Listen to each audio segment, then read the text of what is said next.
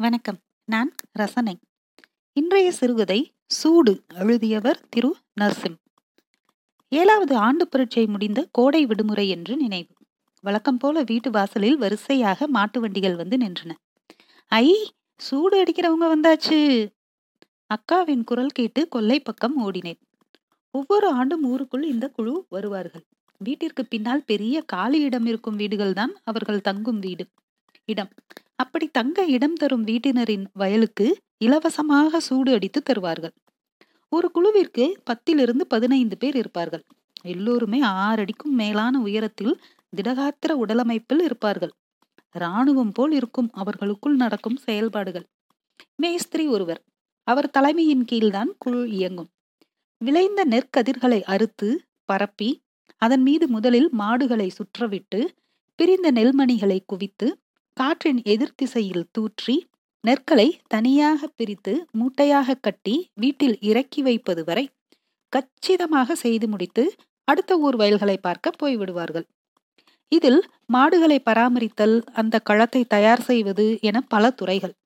மாட்டு சாணம் போட்டு மொழுகி களத்தை அவர்கள் தயார் செய்யும் விதமே பார்க்க பிடிக்கும் விதமாய் இருக்கும்.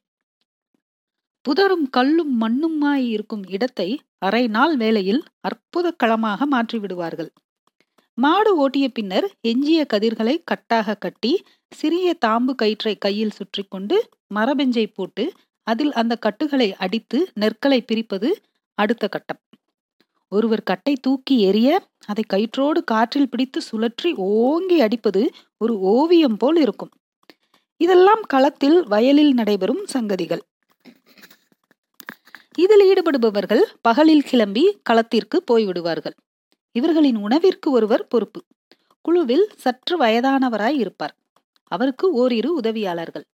இந்த மூவரும் வீட்டின் பின்பக்கம்தான் பெரும்பாலும் இருப்பார்கள். அவர்கள் இருக்கும் அந்த ஒரு மாதம் முழுவதும் கொள்ளையை சுத்தமாய் வைப்பதில் துவங்கி வீட்டின் இன்ன பிற வெளிவேலைகளை அவர்களே செய்து விடுவார்கள். பெரிய கற்களை அக்கு வடிவில் வைத்து அடுப்பாக மாற்றியதும் அதன் அருகே பெரிய இரும்பு வாளிகள் பெரிய அண்டா குவளை என வரிசையாக அடுக்கி விடுவார். ஓரத்தில் இருக்கும் பெரிய வாளியில் எப்போதும் நீர் நிறந்து ததும்பும். பெரிய அருவாள் மனை நன்றாக வளைந்து நிமிர்ந்து நிற்கும் ஒரு பெரிய சேவல் போல இருக்கும். மொத்தமாய் வாங்கி வரும் காய்கறிகளை ஒருவர் அறிந்து கொண்டே இருக்க சமையல் வைபவம் ஆரம்பமாகும். படிக்கட்டுகளில் அமர்ந்து இதை வேடிக்கை பார்ப்பது அவ்வளவு சுவாரஸ்யமாக இருக்கும்.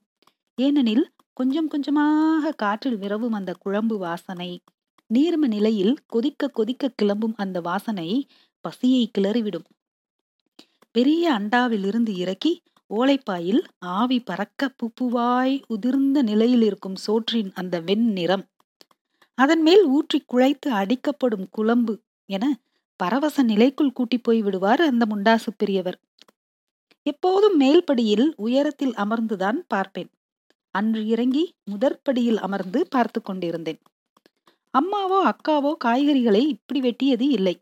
இவர் சரசரவென வெட்டி நீரில் தூக்கி போடுவதே விந்தையாக இருந்தது. காயின் கடைசி துண்டு வரை வெட்டுண்டது. அக்காவை சுற்றிலும் அவ்வளவு காய் துண்டுகள் குப்பையாக கழிந்து கிடக்கும்.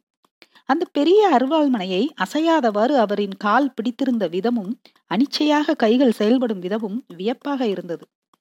நேரமாக ஆக பரபரப்பாகி விடுவார். முண்டாசை கழட்டி இறுக்கி கட்டிக்கொள்வார் ஏனெனில் வேட்டை முடிந்து குதிரையில் வரிசையாக வரும் வீரர்கள் போல் வண்டிகள் வர துவங்கிவிட்டால் வந்ததும் வரிசையாக அமர்ந்து விடுவார்கள் சாப்பிடுவதற்கு. அவருடைய ஒரே தலையாய கடமை அவர்கள் அப்படி மாடு போல உழைத்து களைத்து வந்து அசந்து அமரும்போது வக்கனையாக இப்படி சுட சுட ஆக்கி போட வேண்டும் என்பதே. அரை மணிக்கு ஒரு தரம் கிணற்றடிக்க அந்த பக்கமாய் போய் நின்றுவிட்டு வருவார். மற்ற நேரம் எல்லாம் அடுப்புக்கல்லே கதி. வீட்டிற்கு பின்னிருக்கும் வேப்பமரத்தின் கிளையில் நீண்ட மின் ஒயரை இழுத்து பல்பை தொங்கவிட்டு இருப்பதால் அந்த மந்தமான வெளிச்சம் கொல்லைப்பக்கம் வேறு இடம் போல் காட்டும். பகலில் பெரும்பாலும் எந்த பிரச்சனையும் இல்லாமல் பார்த்து விடுவேன். இரவு உணவு தயாரிப்பதும் இரவில் அவர்கள் வந்து சாப்பிட்டு கலகலப்பாக பேசுவதை பார்ப்பதும் கொஞ்சம் சிக்கல். ஏனெனில் இரவு எட்டு மணி என்பதே அதீத தாமதம். சாப்பிட்டு படு என அம்மா அணத்த ஆரம்பித்து விடுவாள். பகலில் அவ்வப்பொழுது அந்த பக்கம் வரும் அப்பா என்ன மேஸ்திரி இவனையும் அப்படியே உங்க கூட கூட்டிட்டு போங்க. நாலு ஊர் பார்க்கட்டும். வீட்டிலேயே இருந்து சுகங்கான்றான் போன்ற சவடால் சொற்களை வீசிவிட்டு போவார். பாபு மந்தையில் இருக்கும் ஆஸ்பத்திரியில் வேலைக்கு சேர்ந்திருந்தான். புண்ணுல மருந்து அப்படியே லேசா ஊத்துனா குபு குபுன்னு நொர வருது பாத்துக்க. பூரா பிச்சுக்கிட்டு வந்துருண்டே. என சாகசங்களை விளக்க ஆரம்பித்து விட்டான். கோடை விடுமுறை இரண்டு மாதங்கள் வேலை பார்த்தல் என்பதும் சம்பளம் வாங்குவது என்பதும் ஏதோ மிகப்பெரிய ஒன்றாக தோன்றியது. நானும் வரேன்டா. உங்க வீட்டிலலாம் விட மாட்டாங்கடா உனக்கு எதுக்கு? என்றான் ரகு. உங்க அப்பு திட்டுவாருடா நீ வேற. என கையை ஒருமுறை என்னை நோக்கி நீட்டி மடக்கினான் பாபு. முதல் ஓரிரு நாட்கள் பாபுவும் ரகுவும் அற்ற தனிமையை போக்கி என்னை வேறொரு உலகத்திற்கு கூட்டிப் போனது இந்த சூடடிக்கும் குழுதான். கொள்ளைப்பக்கமே கதி என்று கிடந்தேன். சென்ற கோடை விடுமுறையில் நானும் பாபுவும் மணலை குலைத்து கட்டிய சிறிய கோயில் சிதிலமடைந்து இருந்தது. அதன் உடைந்த பகுதியில்தான் உப்பு பாக்கெட்டை வைப்பார் முண்டாசு பெரியவர். மேல்படியிலிருந்து கீழ்ப்படிக்கு வந்து பிறகு உப்பு எடுத்து கொடுப்பது உள்ளே எட்டி பார்த்து யாரும் வரவில்லை என்பதை உறுதிப்படுத்தி கொண்டு அருள்வாள்மனையில் கம்மா கத்திரிக்காயை ஒரு முறை அறிந்து கொடுப்பது அடுப்பில் கொதிக்கும் சாம்பாரை குச்சி கரண்டியால் கிண்டி விடுவது தேங்காய் சரட்டையை குச்சியில் சொருகி கரண்டி செய்யும் முறையை பழகுவது என முன்னேறி இருந்தேன். இதுதான் நேக்கா இதுல மாட்டை பூட்டுனா அது பாட்டில் போகும். என மாட்டு வண்டியின் பாகங்கள் குறித்து மதிய நேரம் விளக்குவார். முன்னோக்கி சாய்க்கப்பட்டிருக்கும் வண்டியில் சரிந்து படுத்திருப்பது சுகமாயிருக்கும். எல்லாம் நல்லபடியாகத்தான் போய்கொண்டிருந்தது. நான் அந்த அடுப்புக்கல்லை தெரியாமல் இடறி நகர்த்தும் வரை அவர் காலில் சாம்பார் கொட்டும் வரை. கல் சரிந்து சாம்பார் சுட சுட அவர் காலில் கொட்டி கொப்புளங்களாக ஆகிவிட்டன. அட அழுவாதீங்க தம்பி. உள்ளே எட்டி பார்த்து பார்த்து விசும்பினேன். அப்பாவோ அக்காவோ பார்த்தால் அவ்வளவுதான் என பயம் கவ்வியது. அப்பா எங்கோ வாசலில் நீண்ட தூரம் தள்ளி நின்றிருந்தார்தான். அப்படியும் பயம் பீடித்தது. அட விடப்பா என காலை உதறி நீரை ஊற்றினார். தோல் பீந்து கொண்டு தொங்கியது. சரியான சூடு. ஒரு கத்திரிக்காய் துண்டு அவர் மேற்பாதத்தில் ஒட்டி சிறிய மீன் போல் இருந்தது. குதித்து கொட்டி கொண்டிருந்த சாம்பார் வாளியில் இருந்து வாசம் இன்னும் அதிகமாக வந்தது. நேரமாக ஆக அவர் கால் வீங்கி கொப்புளங்கள் உடைபட்டு நீர் வடிய துவங்கியது. அவரால் வழி பொறுக்க முடியாமல் முனகினார். உள்ளே ஓடி சென்று உண்மையை சொன்னால் அப்பாவே உதவக்கூடும். ஆனால் திட்டு விழும். பாபு வேலை பார்க்கும் ஆஸ்பத்திரிக்கு போலாம் என முடிவெடுத்து அவரை அழைத்தேன். அட நீங்க ஒரு பக்கம் போங்க தம்பி. இது சரியா போயிரும். இப்ப வர ஆளுகளுக்கு குழம்புக்கு என்ன பண்றதுன்னு தான் யோசனையா இருக்கு. என காலை மெதுவாக நகர்த்தி எதையோ தேடினார். அன்று பார்த்து அவரின் உதவியாளர்களும் களத்துமேட்டிற்கு போய்விட்டு இருந்தார்கள். நான் பேசுவது அவருக்கு கொஞ்சம் எரிச்சலாக இருந்திருக்க வேண்டும். நீங்க உள்ள போங்க தம்பி என இரண்டு மூன்று முறை சொன்னார். எனக்கு என்ன செய்வதென்றே தெரியவில்லை. உள்ளே சுவரில் கவிழ்த்தப்பட்ட என் தட்டை ஆணியிலிருந்து விடுவித்து வைத்துக்கொண்டு அமர்ந்தேன். என்னடா உம்முன்னு இருக்க? அம்மாவிடம் சொன்னால் ஏதாவது மருந்து கிடைக்கும் அவருக்கு என்ன தோன்றியது. ஆனால் மிகச் சரியாக அப்போது அக்கா தண்ணீர் குடிக்க வந்து நின்றாள். மென்று விழுங்கினேன். சோற்றையும் நான் செய்த செயலையும் என்னடா கோழி கிண்டுன மாதிரி தட்டுல கோலம் போட்டுக்கிட்டே இருக்க? அள்ளி தின்னு. கை கழுவி கொண்டே எட்டி பார்த்தேன். போட்டது போட்டபடி அமர்ந்திருந்தார். முண்டாசை கலட்டி குத்துக்காலில் அமர்ந்திருந்த வண்ணம் காலில் மொய்க்கும் ஈக்களை ஓட்டிக் கொண்டிருந்தார் அடுப்புக்கல் சரிந்து வாளி பாதியாக கவிழ்ந்து சாம்பார் கொட்டிய இடம் காய்ந்து கொண்டிருந்தது. பார்க்கவே மிகவும் சங்கடமாய் இருந்தது. அவரை எப்படி அழைப்பது என்ற குழப்பம் வந்தது. நிச்சயமாக அண்ணன் வயது அல்ல. ஆனால் தாத்தாவும் அல்ல. ஐயா என்று அழைக்கலாம் என்பதெல்லாம் அப்போது தெரிந்திருக்கவில்லை. படிகளில் இருந்து இறங்கி அருவாள் மனையை எடுத்து பாத்திரத்தின் மீது படும்படி வைத்தேன். சத்தம் கேட்டு நிமிர்ந்தவர் சாப்பிட்டாச்சா? என்றதும் இன்னும் கொஞ்சம் வருத்தமானது. ஆஸ்பத்திரி போலாம்ல. ஆட்காட்டி விரலையும் கட்டை விரலையும் ஒரு சேர்த்து அசைத்து துட்டு வேணும்ல. அட அது கூட இருக்குன்னு வையி. இப்ப இவனுங்க வர்ற நேரம். நான் ஆக்கணும்ல? செத்த வடத்துல சரியாயிரும். அங்கேயே நின்றேன். அவருக்கு ஏதாவது செய்ய வேண்டும் போல் இருந்தது. அதை உணர்ந்தாரோ என்னவோ வீட்டிற்கு உள்ளே எட்டி பார்த்துவிட்டு மெல்லிய குரலில் இந்த காலை வச்சுக்கிட்டு கடைக்கு போக முடியாது. நான் மலர்ச்சியாக தயாரானேன் அவருக்கு பதிலாக போய் வாங்கி வந்து கொடுத்தால் இந்த குற்ற உணர்விலிருந்து தப்பலாம் என தோன்றியது. சொல்லுங்க சவுந்தர் கடையிலையா கல்லு கடையிலையா? அவருக்கு புரியவில்லை. அம்மா எப்போதும் தேங்காய் சில்லு வாங்கி வர சொன்னாலும் சவுந்தர் கடையில போய் என்பாள். மற்ற வத்தல் ஆல்பக்கோடா போன்ற வித்தியாச பொருட்களுக்கு கல்லுக்கடை. பட்டியக்கற்கள் போற்று சற்று மேடு ஏறி இருக்கும் கடையது எனக்கு ஒரு சிசர் சிகரெட்டு ஒரு பீடி கட்டு வேணுமே. அது இல்லாம தலையெல்லாம் கிர்ன்னு இருக்கு. நடக்க முடியலையே என்று தன் வேட்டியில் முடிந்து வைத்திருந்த காசை எடுத்து நீட்டினார். எனக்கு எதுவும் கேட்கவில்லை. அவர் நீட்டிய கரம் சற்று மங்களாகத்தான் தெரிந்தது. அவரிடமிருந்து பணத்தை வாங்கி கொண்டு திண்ணை வரை வந்துவிட்டிருந்தேன் என்பதையே அக்கா என்னடா? என கேட்டதும் தான் உணர்ந்தேன். காசை டவுசர் பாக்கெட்டில் வைத்திருந்தேன். ஒண்ணுமில்ல. என்ன? கோழிய திருடன மாதிரி இருக்கே மொழி. எப்ப பாரு ஏதாவது சொல்லிட்டே இருக்க. அம்மாட்ட சொல்றேன் பாரு என அழுகையும் ஆத்திரமுமாய் போய் அம்மாவை எழுப்பினேன். மதிய தூக்கத்திலிருந்து அம்மாவை எழுப்புவதின் பின் விளைவுகளை அறிந்து அக்கா உடனே பதைத்து பின்னாலேயே ஓடி வந்தாள். டேய் எப்பவும் மாதிரி சும்மா விளாட்டுக்கு தானடா சொன்னேன்? உதடுகள் பிதுக்கி கண்களில் நீரோடு போ என தலையை அசைத்து அவளை பார்த்து நான் சொல்லவும் அவளுக்கு ஒன்றும் புரியவில்லை. அதற்குள் நான் உலுக்கியதில் எழுந்த அம்மா அரை தூக்கத்திலேயே? என்னடா? இப்ப தட்டுக்கட்டு போச்சு? என கத்த நான் அக்காவை கை காட்ட அருகில் இருந்த எதையோ எடுத்து அக்காவை அடிக்கப் போனாள். ஒரு பத்து நிமிஷம் தூங்க விட்டா என்ன? என சத்தம் தோய்ந்து கேட்டது. நான் தெருவிலிருந்து சவுந்தர் கடை நோக்கி போய்க் கொண்டிருந்தேன். ஆனால் அங்கு இது போன்றவை இருக்காதே. இருக்குமா? எப்போதும் பெண்கள் அரைவட்டமாய் கடையை அடைத்து நிற்பார்கள். தேங்காயை உடைத்து சிரட்டையில் நீர் வெளிய வாங்கி குடிப்பதும் சிரிப்பதுமாய் அங்கு எப்போதும் பெண்கள் கூட்டம்தான். இவர் சொன்ன இந்த ஜாமான் இருக்க வாய்ப்பில்லை என குழம்பினேன். பாபுதான் சரியான ஆள். அவனை நினைக்கும் போதே அப்பாடா எனும் நிம்மதியும் வந்தது.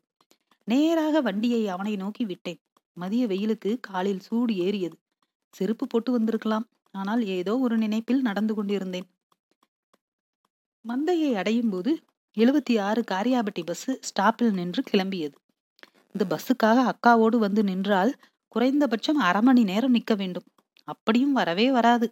வீட்டிற்கு போய்விடலாம் என நான் அழ துவங்கும் போதுதான் இர்ரா வருது பாரு என தூரத்தில் வெள்ளை கலர் தகரம் தென்படுவதை காட்டுவாள். ஒரு பக்கமாய் சரிந்து கூட்டம் எல்லாம் படியில் தொங்கி கொண்டு வரும். இன்று யாருமே இல்லாமல் போகிறது. பஸ் கிளப்பிய புழுதியும் புகையும் அடங்கியதும் கிராஸ் செய்து போய் அந்த ஆஸ்பத்திரியின் முன் நிற்கும்போதுதான் பூட்டி இருந்ததை கவனித்தேன். மதிய நேரம். சாப்பிட போயிருப்பார்கள். அக்காவை அம்மா அடித்திருப்பாள். அக்கா பாவம். ஆனால் என்னை எப்போதும் இப்படி ஏதாவது சொல்வதும் தவறுதான் என தோன்றியது. கண்களை துடைத்துக் கொண்டே எதிர்ப்பக்கம் பார்த்தேன். பிச்சை கடை. கடையின் வலப்பக்கம் பெரிய முக்காலி இருக்கும். அதில் அழகாக வட்ட வடிவில் வெற்றிலையை அடுக்கி வைத்திருப்பார் எப்போதும் ஈரம் சொட்டும். அவர் தலைக்கு பின்னால் கண்ணாடியில் வரிசையாக அழகாக சிகரெட் பெட்டிகள் அடுக்கப்பட்டிருக்கும். கடை முழுவதும் சிகரெட் தான்.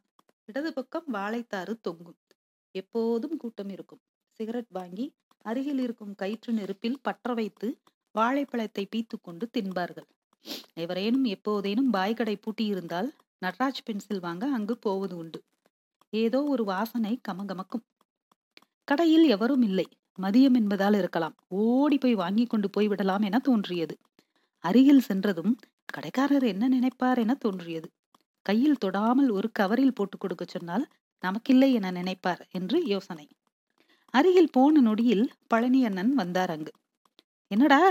எங்க உங்க அண்ணனை காணோம்? மெடிக்கல் என கையை காட்ட அவர் சிரித்துக்கொண்டே நான் மெடிக்கல் ஸ்டாப்ல இருந்து தாண்டா வாரேன். இன்னைக்கு வரல? சரி நீ என்ன பண்றீங்க? அவர் எதுவுமே கடையில் கேட்கவில்லை. ஆனால் அவர் நீட்டிய கையில் எப்போது சிகரெட் வைக்கப்பட்டது எப்போது அதை புகைமகைமாய் மாற்றினார் என குழம்பிக் கொண்டிருந்தேன். புகை வழிய தலையை மேல் நோக்கி வெட்டி மீண்டும் கேட்டார். இங்க என்னடா பண்ற? பாபு. அவன் சாப்பிட போயிட்டானே. இங்கெல்லாம் நிக்காதப்போ விட்டால் போதும் என தலைதெறிக்க ஓடினேன். ஒருவேளை நான் கடையை நோக்கி போனதை கடைக்காரர் பார்த்து கொண்டே இருந்து பழனி அண்ணனிடம் சொல்லியிருப்பாரோ என தோன்றியது. என்னடா லீவ் விட்டா ஊர் வெயிலெல்லாம் உங்க தலையில தானா? பாபுவின் அம்மா கேட்க அதற்கு பதில் சொல்லாமல் சிரித்தேன். பாபு ரெஸ்ட் எடுப்பதாக சொன்னான். வேலைக்கு போகிறானான் வெளியில வாடா.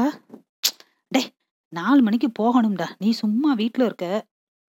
என் முகத்தை பார்த்தவன் அவனாகவே ஏதோ புரிந்தது போல் என் பின்னாலேயே வாசலுக்கு வந்தான். நடந்தவற்றை சொன்னதும் பீடியா பிச்சை கடையில் வாங்கினா உங்க அப்பா டவுனுக்கு போகும்போது கிளீனா சொல்லிடுவான் அந்த ஆளு பாத்துக்க இவனிடம் பழனி அண்ணன் பார்த்ததை சொன்னால் அவ்வளவுதான். இன்னும் பயமுறுத்துவான் என தோன்றியது. சரிடா அதுக்கு எதுக்கு இப்படி வேர்க்குது? எனக்கு அப்படி ஒன்றும் தெரியவில்லை. முகத்தை துடைத்தேன். கொஞ்சம் பிசுபிசுப்பாக இருந்தது. அவ்வளவுதான். பேசாம நேரா போய் சூடு அடிக்கிற ஆள்கிட்ட கொடுத்து கடை மூடி மூடி இருக்கேன்னு சொல்லிடு நீ வந்து சொல்றியா பாபு? டைம் இல்லடா. சரி நீ போ நான் அப்புறமா வரேன். திண்ணையில் அமர்ந்திருந்தாள் அக்கா. படியில் அமர்ந்திருந்த அம்மா அவள் முடியில் பேன் பார்த்து கொண்டிருந்தாள். அவர்களுக்கு எதிராக அமர்ந்தேன். அக்கா முகத்தை திருப்பி கொண்டாள். ஒரு தட்டு தட்டி சரியாக திருப்பினாள் அம்மா. மூடைகள் வந்து இறங்கின.